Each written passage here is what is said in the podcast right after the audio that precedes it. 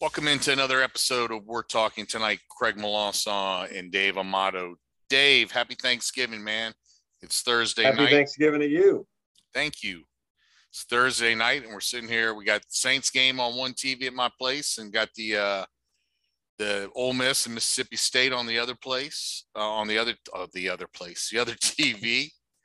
Uh, so it's it's a good night. Uh, I'm not sure the the Saints are helping helping my night any, but hey. No, no, they don't look very good today. That's for sure. I think that's what adult beverages were made for, though. So yes. So, um, let's talk a little football, man. It's been a Absolutely. while. It seems like forever. I had wasn't able to get Colin on this week. Colin Lacey from the Georgia Southern Sports Network our schedules didn't match up, mainly because of mine with travel and everything. But sure. hey, uh, before we start getting into the the the, the upcoming games, let's take a, a quick look at uh, the standings. Sure. And you know, it's one of those things that I won't say it's frustrating, but you know, early talk on was that you know the Western Division is really bad. Louisiana shouldn't have any problems around, you know, uh, winning it.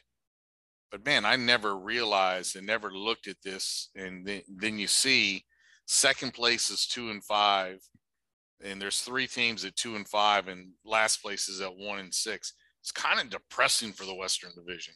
It it it really is. And look, there's some good things in the Western Division, right? UL Monroe, uh, I think, is has been a little bit of a surprise, and we'll we'll talk about that as we break down. As far as you know, they're four and seven, and they have lost their last four games, but but they're four and seven, and they're coming off a season where they were terrible. I mean, and and, and not just bad. I mean, really bad. Um, uh, so so so a little bit to look forward to there. Um, but one thing I, I, I, thought about this the other day. Do you know that every team in the Sun Belt, with the exception of the two teams that are going to play each other for the conference championship, every single team has had a quarterback issue all up and down their roster. Uh, uh, uh, McBride is no longer playing for Texas State. He's hurt, and, and they've gone to Tyler Vitt. UL Monroe has bounced between two quarterbacks with Rhett Rodriguez getting hurt. Now he's back and he's playing a little bit. Uh, Jake Bentley is out at South Alabama. Arkansas State, while they're still playing uh, Layne uh, Hatcher, they have now moved to their freshman quarterback and they're bouncing him in and out of the lineup to get him some experience. But they're they're two and nine, so at this point, doesn't hurt them. But even in the East, Georgia State has lost Quad Brown. Uh, Coastal Carolina has played a handful of games without. They're starting with uh, Grayson McCall. Troy has lost one of their two guys that had been starting, and Georgia Southern's played about 17 quarterbacks this season. yeah, yeah, I, I, did not realize that, and that's probably why both teams are sitting in on the top, being able yeah. being able to do that. You mentioned Troy. How surprised were you with the firing of Chip Lindsey? I, I, don't think I was terribly shocked. Um, I, I, thought they would have had him finish the season and then maybe make a move at that point. But um, no, I don't think I was terribly surprised. I I just thought that the timing was strange. Um, but but look, they made their decision and they they got to move forward. And I think it's a good call. Uh, I think Detroit fans were getting frustrated. Oh, I, I agree with all of that totally, except for uh, no, I shouldn't say except for uh, I agree with the timing seemed a little bit weird. I also agree that uh, I, why are you paying a coach not to coach? You know? Yeah, right. I mean, right. you're going to pay him, and it doesn't what, do you any good. It, you point. know, if you were going to fire him, fire him after the ULM game and get some get some different mm. blood in there at that point. At least let the other coaches try something different. Yeah. But quite honestly, uh, I mean, that to me was very surprising. Yeah. So I, I, I, mean, I definitely think that was a, a, you know look, and we've had some some coaching carousel already in the Sun Belt, right? We know Georgia Southern has replaced their coach. Troy's now replaced their coach. So so they, have got we're going to have two new coaches in the Sun Belt coming up this year. So it'll be it'll be a little fresh blood, and we'll see what happens during the off season. Well, but that's what makes the off season fun. It, it does. And we we could see another one because I don't know if Texas State's gonna uh, if they can if they can last uh, this whole season with with their coach. I think Spavital's on the chopping block. yeah. Uh, well, we'll see. And there may be a fourth one, which I have no desire to discuss because, it, well, first of all, is that I mean, I, I kept getting texts all day, and I'm like, you know, I'm sorry but I have things in my life that mean a lot more to me that I have to worry about. I can't worry whether a coach is coming or going, quite honestly. It does not affect my life that much. Un- so, until it is a done deal. Exactly. Uh, it's not, there's nothing any of us can do anyway. So just wait. He's still our coach as of today. So that's all I care about. And I, I believe nothing that comes off of a message board.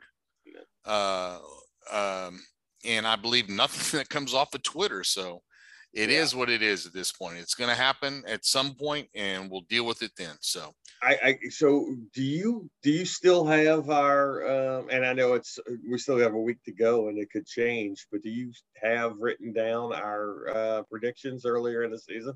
I don't even want to discuss those, Dave, quite honestly, because quite frankly, every prediction I made, whether it was a big win by the Cajuns or a short win by the Cajuns, it was always the opposite. If I said it was going to be a close game, the Cajuns ah. blew them out.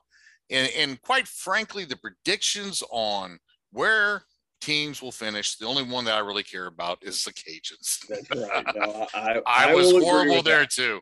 No, I'll look for them. If not, I'll go back and listen to our podcast and may have to repost our podcast and just uh, show exactly how much I know about the game and what's going on with it at this point. So. Oh no, no, good stuff though. I, I like it's been a fun season and we still got a handful of games to play, and that's that's what you want on uh, November 25th. You want to be able to say that we we have more than one game to play and hopefully more than two games to play and that's yep. exactly where we're at. So that's that's that's exciting for i think anybody who is a cajun fan at this point. Yeah let's talk real football now. Uh, yeah. uh, coastal at coastal at south alabama. Uh, tomorrow, yeah, tomorrow i didn't I, I realized it was uh, i mean i knew it was tomorrow but afternoon. i did not realize that it was a 2.30 kickoff uh, yeah it's an afternoon game uh, in mobile um, and, and look, I, I, think Coastal. I think Coastal wins the game. I don't think there's a question about that. Uh, I think the the the problem is how up are they going to be for the game, right? Um, it's it's a game that look they want to win it. They want to be ten and two. That ten win seasons are a lot better than nine win seasons. Yeah. But but they're not in the, the the conference championship discussion anymore. They this game could be a little bit of a letdown game. Uh, South Al has played decent all season. Um, but I think at the end of the day, Coastal's just got too much talent. They'll win the game. But it could be a little bit of a letdown game just because the fact that they they don't have anything to play for except for you know their bowl game. Did did we see a little bit of that last weekend uh, weekend with Coastal uh, hosting I, Texas State? It was 21-21 in the third quarter. Did we yeah, see a little bit of so. that already? I think so. I think they're, you know, look, they're disappointed. I think they were, eh, eh, you know, going into the season in their minds, they were going to win the East, and they were probably going to be. You know, everybody had them as a top 25 team. They they got all the way up to, you know, 15 or 16 in the polls. I, I, I think, look, it's it's crushing when you when you're that high, and then all of a sudden you lose a couple of games, and the next thing you know, you're you're out of the conference championship, and and App's playing in it. But I I truly believe the best two teams are playing each other in the conference championship, and there's no doubt about that. But I do believe Coastal, it's got to be a little bit of a disappointment and hard for them to stomach. And you got to finish the season strong. You can't just quit. But I think it was a little bit of a letdown last week. Well, I think it was as well, and I think a lot of it, uh, though, for me, uh, you know, we've had our, I won't say differences. I mean, quite frankly, App State kicked our ass uh, the first several times we played them. But you know, it was two teams in the Cajuns and App State that you didn't see running their mouths on Twitter like the, sure. the guys from Coastal. So uh, very happy to have uh, be hosting App State this weekend. Uh, not this weekend, next weekend, man. Next I tell weekend. you what, I don't even know what week it is anymore after that trip. So no, I'm I'm with you. I I, I am. Look, I would have loved to have seen the Cajuns play Coastal because we didn't play them during the season, and I think there's a lot of uh, you know, anger about la- the way things ended last year. But it, if you take it and you say who are the two best teams from beginning to end, I don't think there was any question. It, it, on the West, there was no question. It was UL, and in the East, I do believe um, that App is the better of the two teams, and I believe that the App team that we faced early in the season is not exactly the App team we're going to face um, in two weeks. I think they're or a week and a half. They're they're going to be hungry and ready to play that football game, and I, I hope we come out ahead. But they're going to be ready for that game, and they're experienced team playing in conference championships. They know what to expect. Well, you know there is a a little bit of satisfaction for having Coastal sitting at home and watching the championship game. You never know. I mean, Dan Marino went to the Super Bowl in his rookie season never mm-hmm. went back, never really even sniffed it, quite honestly. Right. Uh, so you don't pass up chances like that to play and win an outright championship, in my opinion. You know, it, it's they did it to themselves. We we can be bitter forever about that. That game should have been played in some way, shape, or form, and I think it was a disappointment to everybody who was involved. I, I, I, think that, that everything about the way that was handled last year, and I do believe like they'll be on our schedule. I'm assuming next year. They will and, be. And well, and not necessarily. That will not necessarily. That, that will. There might it, it, the opportunity to switch the schedule up will happen again if right. uh, Marshall Old Dominion uh, and Southern Miss are able to join next year. But but I do believe that there will always be and we'll have new coach. You know, we possibly have new coaching staffs. We'll have new players, but I think there'll be some animosity specifically from the fan base. Yeah. Whenever we face Coastal again. I agree. Right, and I and I really hope if we do face them next year that that game is in Cajun Field. I yep. really hope that game is in Cajun Field. Well, let's move on from there because we've talked about the COVID chickens way too much and uh, yep. giving them too much airtime here on what is uh, which is uh, talking Sun Belt, and they're not they're not in the conversation. But let's give some other teams an opportunity. So we, we talked a little bit uh, a little bit about Troy, but they're they head to Atlanta this weekend. Can they do anything? Georgia State seems to be hitting a stride right now. Troy seems to be yeah. going in the other direction. It, does Troy have an opportunity there to knock off a Georgia State team? I, I, I, I truly believe Georgia State is the better team. Georgia State should win. Um, I, I, I listen to how you talk all the time about new coach. You know, when you fire your coach, and the next week you you're playing a game. They, you know, they've got a little bit to play for. Georgia State is bowl eligible already. They are probably going to be in a bowl game. Troy needs a win to become bowl eligible.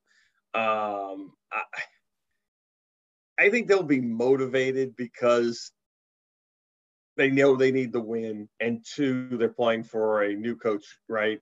I, but I think Georgia State wins the game specifically because it's in Atlanta. I, I, think that game, Georgia State's the better football team. I think Georgia State wins. They're a six and a half point favorite, and I, I think at the end of the game they're going to be they're going to be up by more than six and a half. Yeah, I, I I'll agree with you, which means I'm probably that that means Troy will probably win because I've gotten everything else wrong this this this week this year. Uh, a game that I find, uh, well, before we get to that one, uh, Texas State and Arkansas State. I mean, I don't think Butch Jones is on the hot seat because it's his first year there, and he was really left with a very depleted team.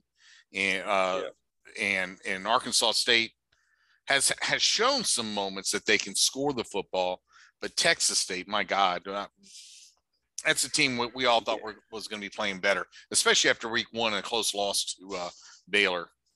To Baylor, I yeah, I, I look, I, I said it in early in the year. I thought this was the year that Texas State got over the hump and they started really challenging for at least a 500 season and, and maybe bowl eligibility. They're sitting at three and eight, and and look, it's about what they finish almost every year: three and eight, two and nine. You know, they seem to be in a two to three win seasons every year. Um, and Arkansas State, they're a mess. Uh, defensively, they're a mess. Offensively, like you said, they can put up some points. They're a two point favorite. Um, I don't even know how to call this game, to be honest with you.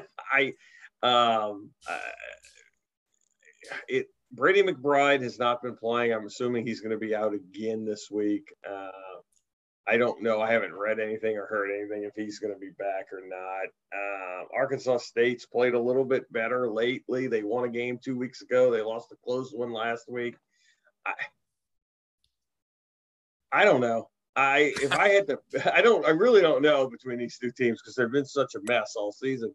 Um, but I'm going to go with Texas State. Really? I'm on the road with a win. I'm going to go with Texas State. Well, they'll probably win because I, I, think Arkansas State's going to win. well, it's it's a it's a really tough one to pick because, like I said, yeah. both teams have been a, a, a, complete and utter mess. And like I said, I, I don't know if Jake Spavital makes this makes the end of the. I mean, obviously he'll make the end of the season, but I don't know if they they don't cut bait with him. Yeah. But but it's been a revolving door there between athletic directors and coaching staffs and everything else. I they've got all kind of problems, and they shouldn't have They've got a great budget. They've got a great facilities. They've got a great town, a, a decent fan base, but they just seem to be a, a, train wreck of a football team. Most definitely. Uh, next game is one I find very, very interesting, in my opinion, is still because Georgia Southern and App State. I, I think App State wins, but at the same time, Georgia Southern, uh, they've already got their new coach. I'm sure some of the coaches there are coaching for their career as well. Uh, it's a rivalry game, so it it I mean it's it's something that you know we'll have to see what happens there. Uh, yeah, I know you I, wanted.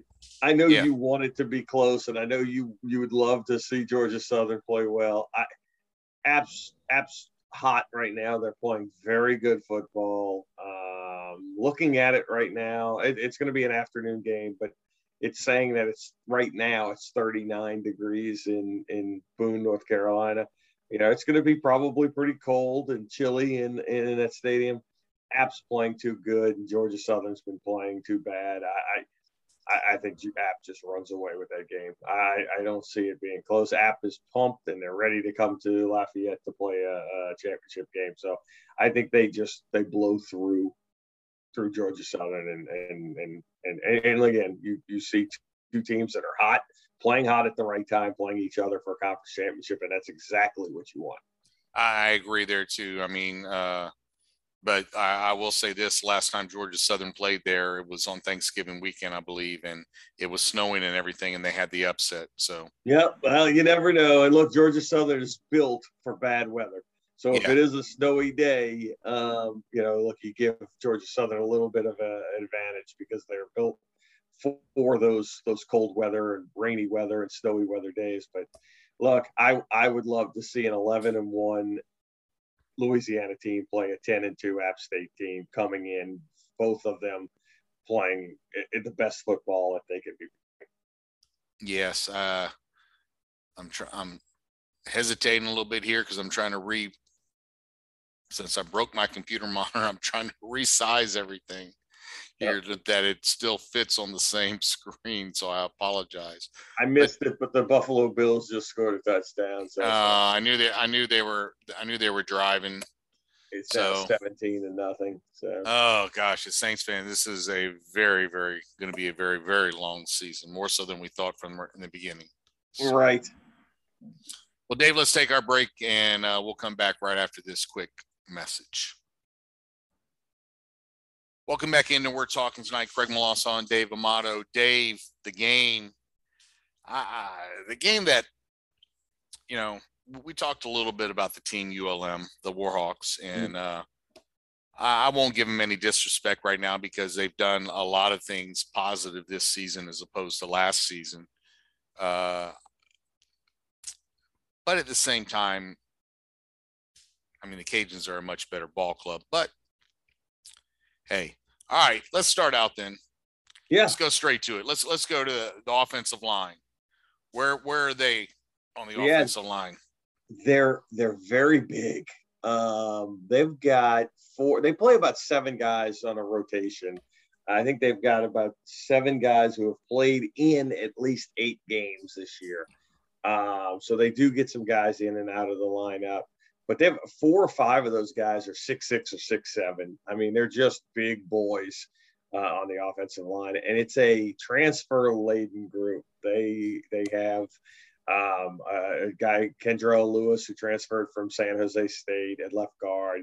Garrett Hirsch is a center from Illinois State. They've got a transfer at right guard from UT Martin.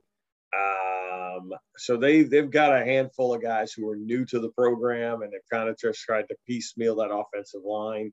They're big and they're strong, but they give up a ton of sacks. Um, they've given up 36 sacks on the season through 11 games, so somewhere around three, three and a half uh, a game, which is a little bit higher than you would want for your offensive line.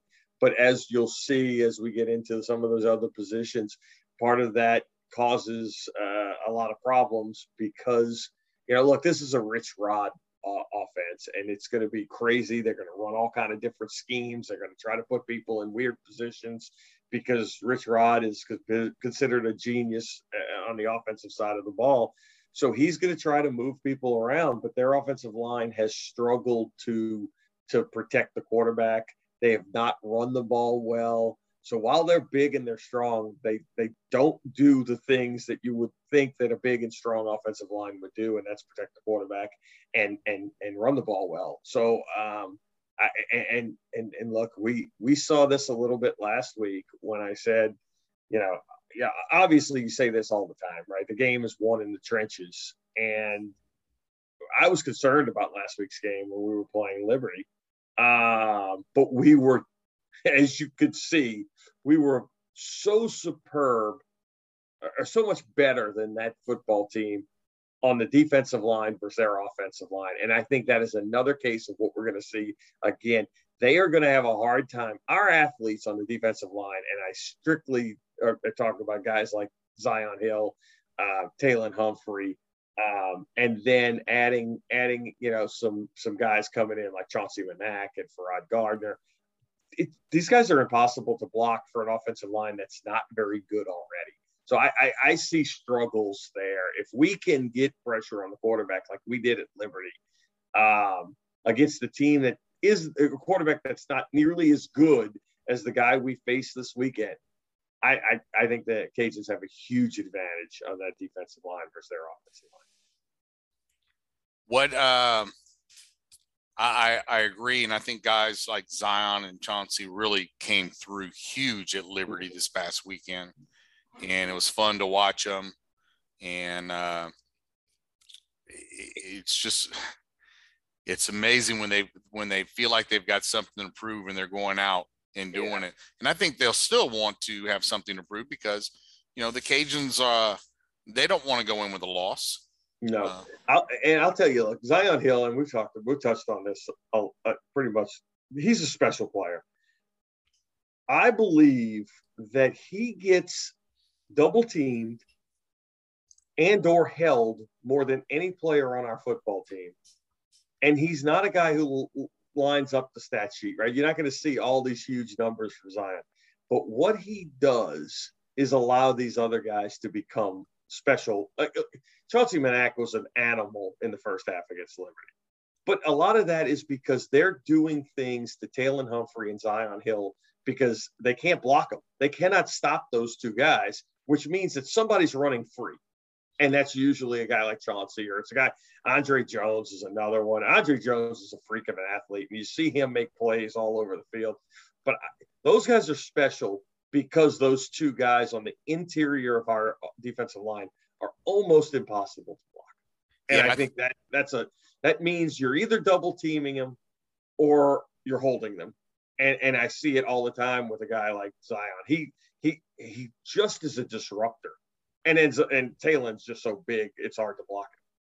I thought that was Andre Jones's best game against. Oh my god! Oh my god!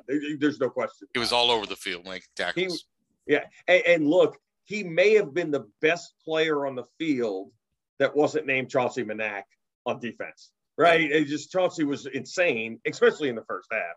But Andre Jones played superb football, and it was special. He's he's just a great athlete, and when you think about all the athletes we got peppered around the defense, it's it's fun to watch guys like that play football. Well, what are we looking at on the receiver side? Any, anybody big? Anybody that's gonna that can dominate the game? Or they are they pretty well rounded? Are we going to have to look out for anybody individually? Yeah, I, I, look. I looking at their lineup up and down on on wide receivers. I don't think there's anybody that just blows you away. There's no, you know, there's no receivers that look like the guys at at App or guys like South Alabama has uh, in Tolbert. I mean, I, you don't see that. They do have a very interesting story and a good player who is probably their best receiver and a guy named Jeremiah Boogie Knight. Um, and he's a he's a guy who's a former walk on at Ohio State. And he's playing at ULM. He's he's not a big guy. He's five ten junior, but he's their best receiver, and he's a good one. He's fun to watch. He catches almost everything that's thrown to him. He's when they need a play made, he's the guy. Um, but he doesn't do anything special. He's just really solid. Um, so he's he's by far their best receiver. They've got a couple other guys. Will Derrick is a slot guy. He's been with the Warhawks for a handful of years. But but Boogie Knight has 43 catches. Um, the next guy has 25 in, in Will Derrick. And then behind that, there's there's a handful of guys who make catches. They don't throw the ball to the tight end a lot, which is which is weird because we're so used to ULM having Josh Pederson who was arguably one of the best tight ends in the Sun Belt for many, many, many years.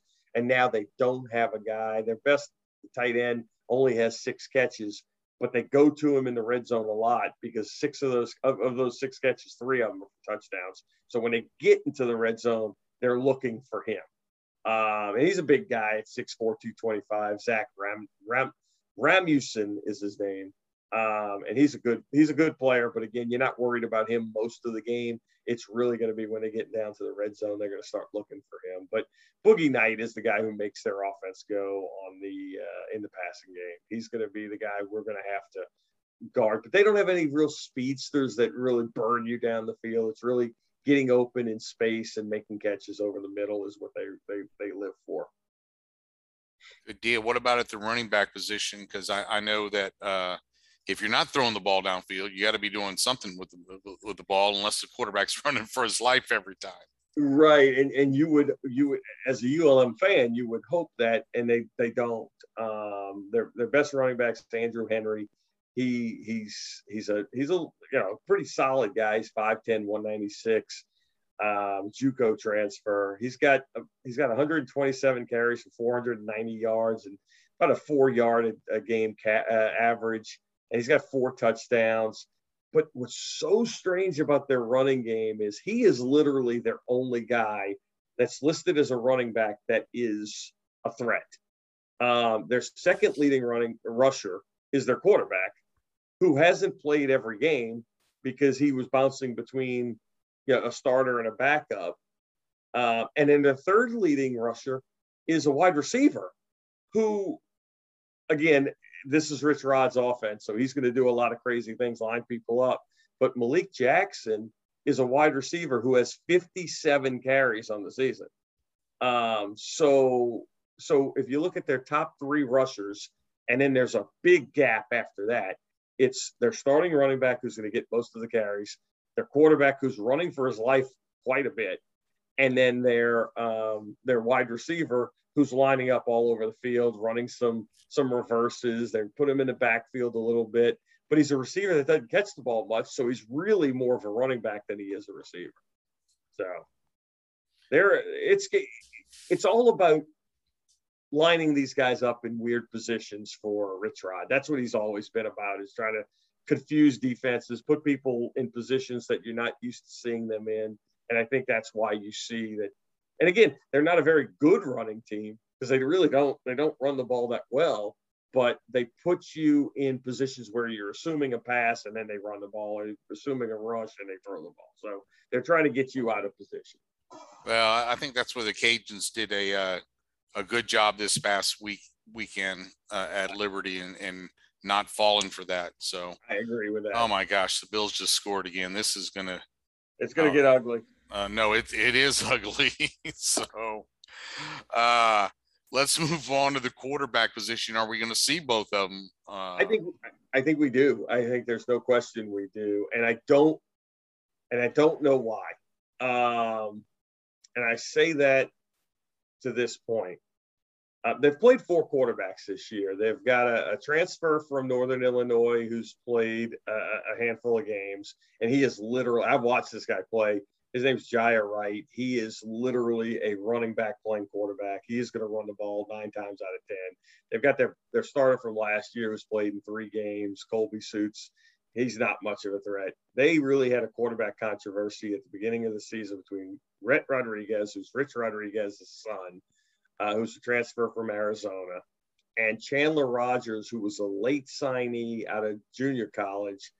And those are the two guys who have been battling it out for the starting position. And they keep going back to Rhett Rodriguez. And when you look at the stats and you look at the play on the field, I don't know why they keep going back to him. So Rhett Rodriguez is completing about 52% of his passes. He's thrown three touchdowns and three interceptions and he does not run the ball very well. In on the contrary, Chandler Rogers has completed about 62% of his passes. He's got nine touchdowns, three interceptions, and he's the second leading rusher on the team from scrimmage before you take out sacks. But he's got 512 yards from scrimmage rushing the ball. So he's a more dynamic running back, uh, quarterback. He's a better quarterback throwing the ball than Rodriguez is, but they continue to try to put Rhett Rodriguez in as the starter and and play him more than Chandler Rogers, which I'm fine with that they're going to do it against the Cajuns. Yeah. Because the reality is Chandler Rogers has proven to be the better quarterback all season long, but they continue to try to get Rhett Rodriguez in the game, and he's he's not putting up the numbers that that Chandler Rogers is. And I'm I, again I, I'm confused on why. I get he's the coach, one of the coach's sons, but at some point, you got to go with the better quarterback. And I think Chandler Rogers is better quarterback. I agree with you there. Any last words about the offensive? Anything else that you we may have not have touched on there? Um, not a lot. They, they, they, don't they don't score a lot of points. They only score like 21 points a game, and they've only scored over 30 twice. Uh, they beat Liberty. They scored 31, and they they beat South Alabama uh, and they scored 41, I think, in that game. But they, those only two times they score. They, they, they don't do a lot of things great on offense. Um, and I think you saw that if anybody watched the LSU game last week, they, if they would have been a better offensive team, they probably would have beaten LSU.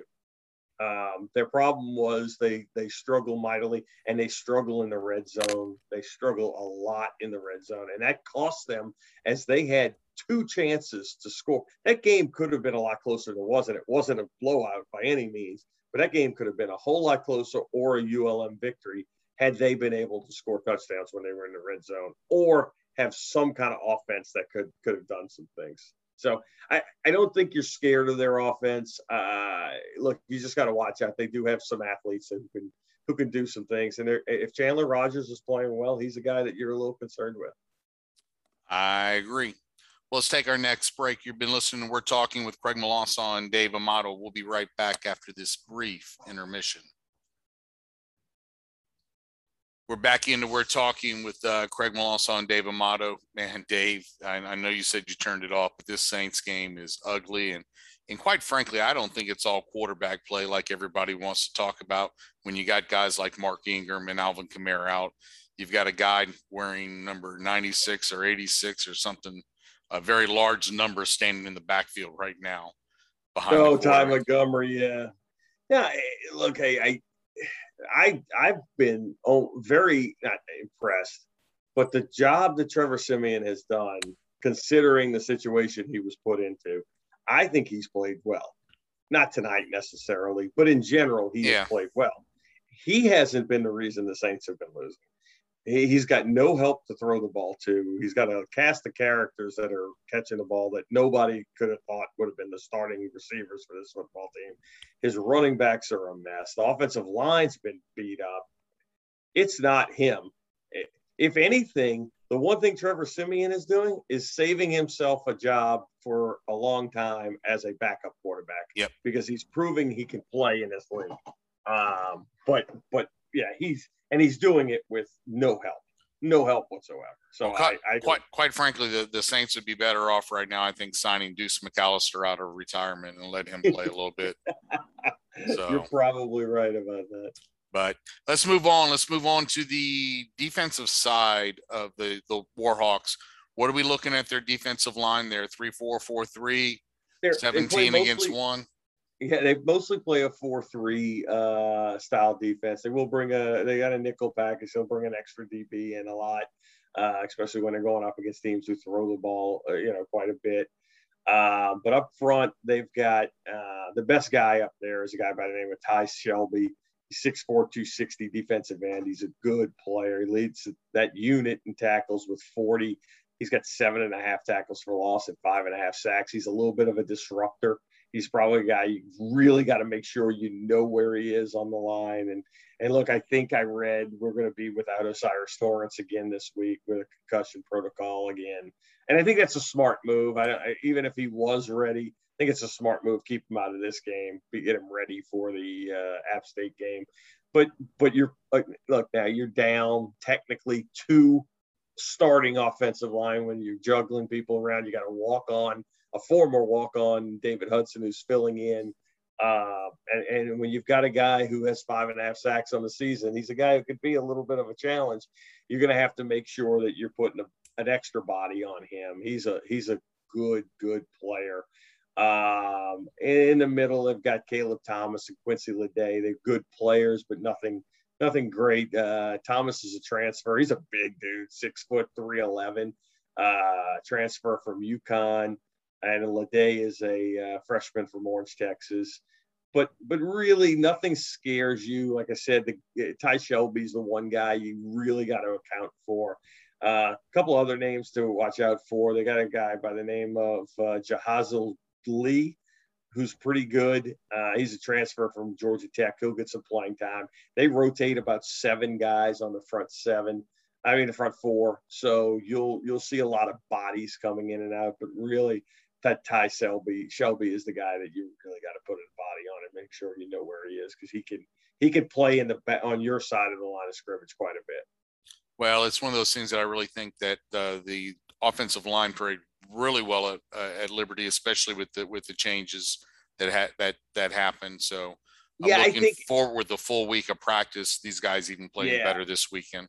I think. Look, we it was late in the week when we found out that O'Cyrus Torrence wasn't going to play because of a, a, you know an automobile accident where he had a concussion. But I, I think uh, you know you've said it before quite a bit, specifically with uh, uh with AJ Gilly playing that you know, when you don't know what your line's going to be and you got to modify it, you change it. It's a little harder to do it on the fly when you've got a full week of practice. And, and I think we saw that in that game, even though we didn't have a full week of practice. Yep. David Hudson played much better in the second half than he did in the first half. Um, and I think he got a little more comfortable in his skin. They helped him out when he was struggling a little bit. They gave him some help when he needed some blocking help.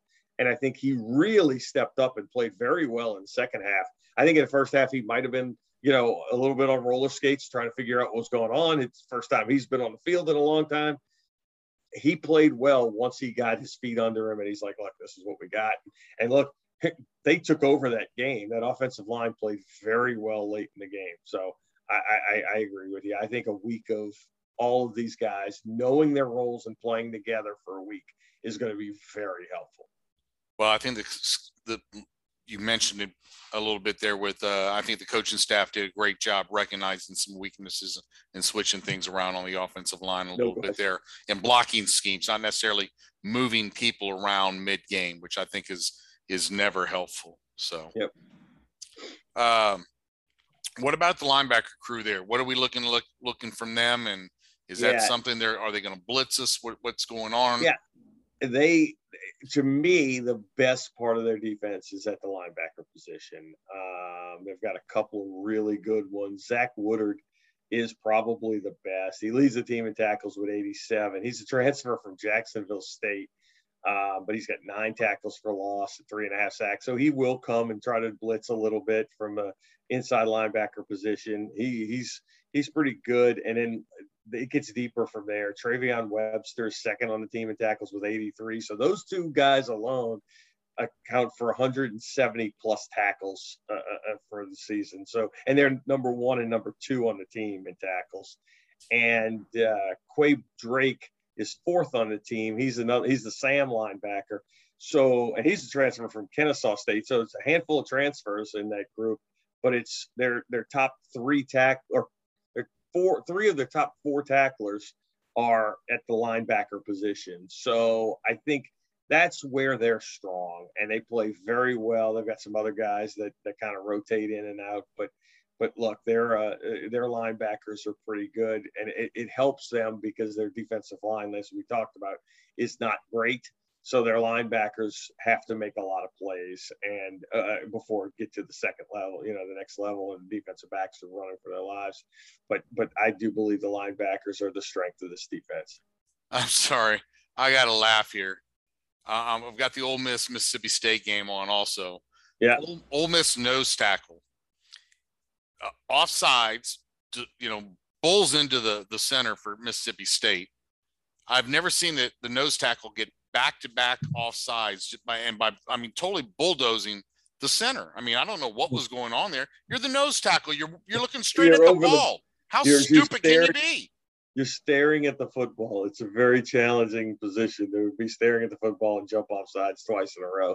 I, I think what was even funnier than that though was like as soon as the second one happened, he started jogging off the field. He knew he was screwed. Oh, yeah, and that's the longest run in his life. Oh, knowing that he's about look, he's embarrassed himself on the football field, and now he's about to run to the sideline where he knows he's going to get yelled at for what. Oh, it, and, and, they were chewing his butt out all the way there. so right, he just move. wants to find a hole and dig himself into it. Yeah. All right. So let's move on to the defensive backs. Any any size there? I mean, or, or is that going to be because that's where the Cajuns really had an advantage over the Liberty uh, defensive back with sizes, and we took great advantage. Yeah, you know we did, and we threw look, we threw two two fade routes in the end zone uh, on 50-50 balls that I. Oh, those were 75 20 balls. Yeah, no, I mean, well, they weren't you, even close to 50 50. Well, you took the word. no, you, I know. You took, you took, the words out of my mouth because um, the first one to John Stephens Jr. It, it, it, looked like it looked like a, a man playing against a, a, a teenager. It used to be uh, like when I played my nephew in basketball when he yeah. was about when he was about four foot tall, and I would just I wouldn't even have to jump, and I would reject his shot, and I'm like, "Don't bring it in here anymore." Right. I was yeah, cruel no, to him. that that didn't look it didn't look remotely close, and then the the the, uh, the Kyren Lacy play right after that looked similar. And, and look, Kyren Lacy's a big kid, but he's not John Stephens Jr. He's six two or six three and and he just looked like he was a man among boys catching that football. So yeah, I, I think we're going to have an advantage there because the, the the the good part of their defensive backfield is their safeties. They have very good safety play, um, but their corners are not great. Hold and the uh, hold the press, hold the press. Saints score a touchdown. uh, that's impossible. And uh, they're they're it's it's twenty four to six, and they're going for two because I don't know. Go ahead. I'm sorry, Dave. No, no, no, no. They so they they they don't they're not great at the cornerback position. I think that's going to give us some advantages, specifically with our big receivers like Michael Jefferson, John Stephens Jr., and even even Lacy. And I like I, I said it earlier in the season. I, I think what's so much fun is that from week to week we don't know who is going to be the leading wide receiver on our team, and that's that makes it hard to to guard. Um, but what I I wanted to bring this up because I think this is going to be a big thing too. Now, look, I said they're good at the linebacker position, but we have really utilized the tight end pretty well this year. And, and I know I've heard other people complain we don't throw to the tight end. Most of the reason we don't look like we're throwing to the tight end that much is because we throw it to four different tight ends and they spread the ball amongst those four guys, right? But we've thrown the ball or completed the ball at a rate of about 18% to our tight ends, right? So we have never, it's been a long time since we've been very good at the tight end position. But Johnny Lumpkin's playing well. Pierce Meagle's playing really well. Neal Johnson is just, he's finally looks like he's coming into his own as a as a player. And he's he's that hybrid wide receiver tight end guy, a lot like Ladarius Green was, right? He can line up a little bit outside. He's a physical guy. I think they're going to struggle against us in the backfield. They're going to have to play some of these safeties on our wide receivers, and we'll beat them with speed there. Um, their physicality will be hard to beat, but we'll beat them with speed. So I think some chunk plays by Levi will be fun to watch against this ULM team, and I think he's going to have to make some of those plays. Um, and I can't say enough. I, I I know his numbers weren't fabulous, but I can't say enough about the game Levi played against uh, against Liberty. He looked terrible early in the game, and he settled down and he made some throws that were really good in that game. That that that really started. And look, the running game helped that. Don't don't get me wrong, but he started putting the ball where it needed to be against the players, and he he played very well. I thought in that football game, specifically in the second half of the game. Yeah, after he started out slow, he definitely turned it on. Yeah. Dave, before we get into the special teams here, uh, I think I saw that you had a rather dark-looking beer there. I do, I do. I uh, what I am drinking tonight. Yeah, I, I thought about that. You didn't even meant ask me what I had. Um, so we, um, oh yeah, let me let me preface this by saying uh, I told you last week we had gone to Panama City to watch the um, Acadiana homeschool Christian football team play in a uh, tournament and for the national championship. And i use air quotes nobody can see it but i'm using air quotes. Um, so they they came away as champions um, and uh, they beat a team the first night from Roanoke, Virginia, and then the, on Saturday they won the championship against the team from Indianapolis. But I preface that to say while we were there, I picked up a couple of beers from some local breweries, and I say local because they were in the area, but yeah. uh, got a beer from Pensacola Bay Brewing out of Pensacola, Florida, and it's a Lighthouse Porter. It's very good. If you if anybody wants a really good quality porter, Pensacola Bay Brewing Lighthouse Porter is fantastic, and I'm I'm down to only uh, about a tiny bit, but I'm about to finish it. But it's an excellent porter. Good deal. Well, I am having uh, on the trip up to uh, Virginia and then over to Indiana and then back to West Virginia. We stopped in Kentucky at a couple of uh, distilleries, and then I was able to pick up a bottle uh, well, a couple bottles. One that I had not uh, heard before, but I'm not drinking tonight. So, but I'll just say it's flat boat. Boat. I'll probably critique it another night. But right now, I'm on a bottle of Old Fitzgerald, not the uh, the bottled in bond Old Fitzgerald. This is their their low end bourbon, um, wheated bourbon. But you know, hey, it's uh, not a whole lot there, quite honestly. It's only 80 proof, so but I, it's one bottle that I've been looking for, and it's a beautiful. looks. It really looks like a bottle from the the 50s or 60s. It looks like something out of an old uh, magazine ad. So I'm pretty happy with that. So nice. But let's move on. Special teams. Uh, we don't need to go into a lot of detail unless there's someone good or mm-hmm. bad. Mm-hmm. Uh, as far as let's start off with the return guys first. Anything there that we need to worry about on no, Boogie Boogie Knight's their guy at both positions. Uh, he has not put up great numbers on returns, but he's solid. He makes you know he'll he'll make he's not going to fumble the ball, so he catches the ball. He doesn't do much on punts, and he doesn't do a lot on the in the return on the kicking game. So nothing that really scares you there. Um, I would tell you their best special teams player is by far their their their field goal kicker. Uh, Callum Sutherland is 15 of 20 on the season with a long of 53.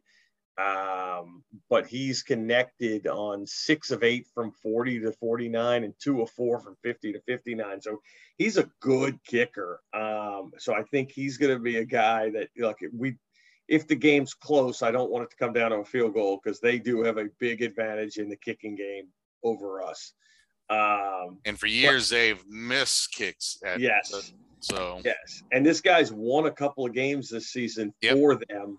Against um, Liberty so specifically. Liberty, um, Jackson State. I, I, know of those yes. two specifically, but he's he's a good kicker. I mean, you know, we beat our head against the wall about our kick, kicking game all season, but but this guy is a really good kicker. And like I said, he's missed five, but he hasn't missed anything under 39 yards, and he's only missed a couple from from 50 to 59. So he's he's a guy who not only is consistent, but he's consistent and can hit it from a long way. So I, he's a concern if the game is close. I'm hoping we don't have to worry about that and we're way out ahead. But he is a guy that if the game's close, I you know I do not want to come down to a field goal with, with him on the field because he's he's really good. Um, so hopefully we don't have that issue.